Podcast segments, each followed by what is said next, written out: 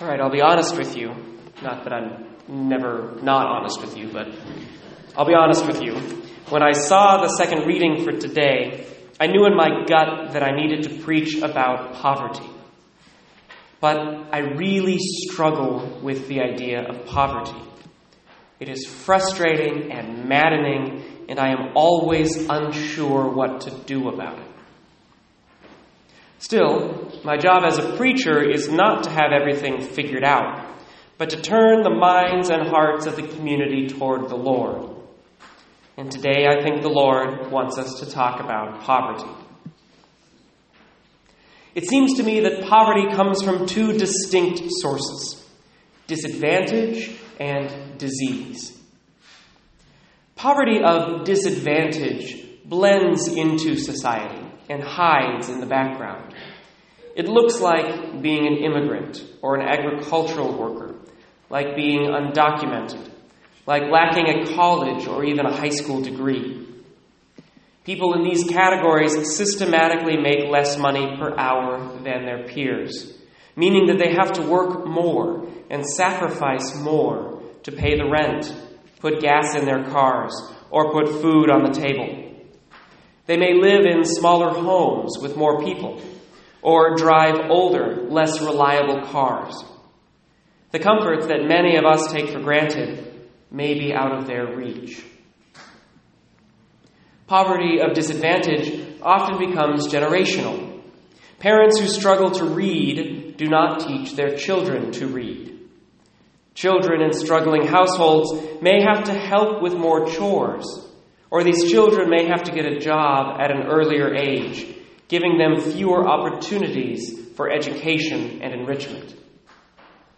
At its worst, the desperation of poverty can lead children to gangs and violence, which will destroy their futures, causing the cycle to begin again.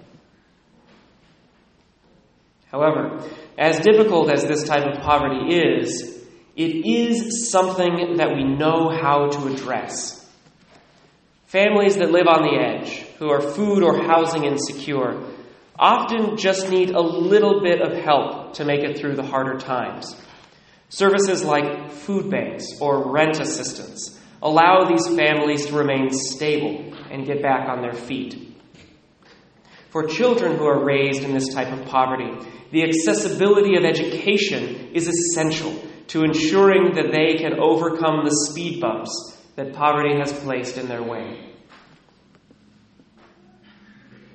Unfortunately, the second source of poverty, disease, is much harder to address.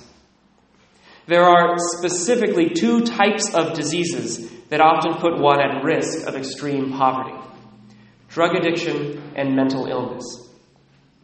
When someone, when someone is living high to high and fix to fix, or when one has become disconnected from reality due to paranoia or schizophrenia, it is impossible to hold a job or live in society for any length of time. These things make a person non functional. Sometimes these problems start with normal poverty, with the poverty of disadvantage. Living bill to bill or paycheck to paycheck can be a joyless, unhappy experience. And people in these situations might turn to alcohol and then to drugs to numb the sadness or the frustration. And mental illness is hard to address adequately when one is poor. The lack of health insurance, or at least health insurance that covers therapy, is problem enough. But mental illness sometimes comes on rapidly, and without a strong family or support network that can take care of a person when they have a mental break, that person could lose their job, house, and possessions in the blink of an eye. But regardless of how these diseases were able to develop, we have all seen the effects. People on the streets, living the most desperate lives imaginable, sleeping in doorways, begging for money. But if the problem is drugs or mental illness, no amount of money and no amount of food assistance can help. That person needs behavioral health care.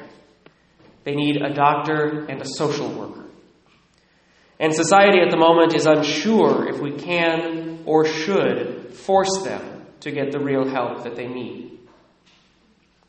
And this is what is so maddening about the poverty of disease. We can create parish ministries to help people struggling with food or rent or utilities or education. But we are relatively powerless to help the really desperate cases because we do not have the resources or the expertise to make any kind of difference. So, what does any of this have to do with Jesus Christ? Despite what popular culture might lead us to believe, Jesus did not come to end poverty and to heal every disease. He is God. He could have healed every disease in the world with a snap of his fingers. No, Jesus came to bring salvation. And as his disciples, our primary mission must also be salvation, not social work. However, the two are not disconnected. Salvation comes about through unity with God. And the more united we become to God, the more we are filled with the love of God. And the more we are filled with the love of God, the more we love the things that God loves. And God, without question, loves the poor. God loves the poor because they suffer. A parent loves all of their children, but they give special attention to the ones who are suffering in any way. In brief, if we care for the poor without first loving God, we are engaging in social work, not salvation. But our salvation is sterile if it does not compel us to love the suffering in our midst. So, what are we supposed to do with all of this? First, we do exactly what St. James tells us. We do not make distinctions in our community based on wealth. The poor and the comfortable have an equal right to the worship of Almighty God, to the sacraments, and to pastoral care. As a priest, for example, it is incredibly important that I be just as excited about a family dinner on Samish Island as I am about a family dinner in a small apartment off College Way and I am. And as a parish, we have to continually examine ourselves to make sure, for example, that faith formation fees are not preventing reception of the sacraments, or that we do not put more resources into some masses over others based on how large each mass's collection is. A significant reason the Christian faith spread so quickly in the Roman Empire is because Christians treated slaves and freedmen as equals in their churches. Imagine the evangelical value if we too showed ourselves blind to the inequalities promoted by the world. Second, we help where we can, where we know that we can make a difference. Our parishes already have incredible food banks with very dedicated volunteers. However, there may be other ministries we want to explore or expand. Our rent and utility assistance services, for example, may need more support so that we can have the freedom to step in when a known and involved member of our community is struggling and reaches out for help. Third, as Christians, we should work with local government to try to address the problems that our parish community cannot face on our own. We really do need the government to address problems with mental health and drug addiction. Even as a strong fiscal conservative, I recognize that this is a legitimate and very necessary government expenditure. In addition to governmental intervention, there are also Catholic organizations that seek to address the larger problems that are too big for parishes. Catholic Community Services of Western Washington, for example, does an incredible job of serving the poor in your name. And I always recommend donations to them. Also, next weekend, we will take up a second collection for the Catholic Campaign for Human Development, a ministry of the United States bishops that seeks to break the cycle of poverty. Finally, we should pray that God would reveal to us and to our parish the desires of his heart. Like I said, God loves the poor, and he desires that their suffering should be alleviated as part of our experience of salvation. We should continually ask him what role we as individuals and we as a parish can play in his desire to love the poor. I say this specifically because I am overwhelmed by the idea of poverty and constantly feel at a loss for what to do. But if we intentionally include the poor in our prayers, God will reveal his heart to us.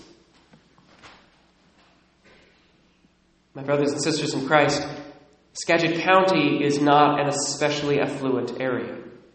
Many of us, many of our parishioners, are affected by poverty. Nevertheless, we have still managed to build thriving parishes where everyone from the farm worker to the business owner is welcomed as a brother. This is exactly what the Christian community ought to be. Praise God that we have already tried to act according to the heart of the Lord. And may we continue to do so more and more every day.